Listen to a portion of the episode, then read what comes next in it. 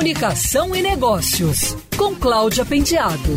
Oferecimento ABAP Rio, Associação Brasileira de Agências de Publicidade. Uma nova edição do estudo Barômetro Cantar Covid-19 revelou como os jovens das gerações Centennials e Millennials se diferenciam das gerações mais velhas em escolhas e atitudes em relação às marcas neste momento. Lembrando que centennials são os que têm entre 18 e 24 anos e millennials os que têm entre 25 e 34 anos. Por exemplo, 48% das pessoas dessas duas gerações mais jovens acreditam que as marcas precisam servir de exemplo e gerar mudança. Entre as pessoas com mais de 55 anos, só 35% esperam isso das marcas. Centennials e millennials acreditam mais fortemente que as marcas devem usar seu conhecimento para explicar e informar consumidores mais do que as gerações mais velhas. Ou seja, jovens adultos têm uma expectativa maior de uma participação mais proativa das marcas na sociedade. Outros dados da pesquisa mostram que 39% dos centênios e millennials aumentaram suas compras online pós-pandemia, enquanto as gerações mais velhas apenas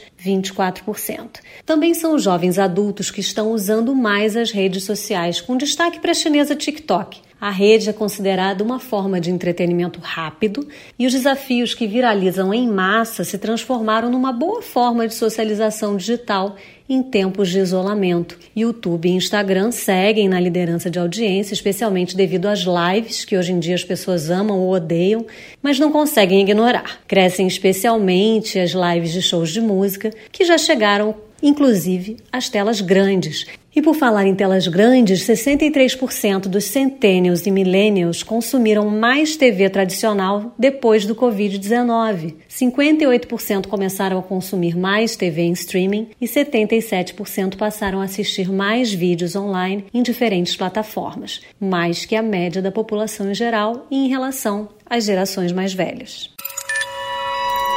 Quer ouvir essa coluna novamente? É só procurar nas plataformas de streaming de áudio. Conheça mais dos podcasts da Band News FM Rio.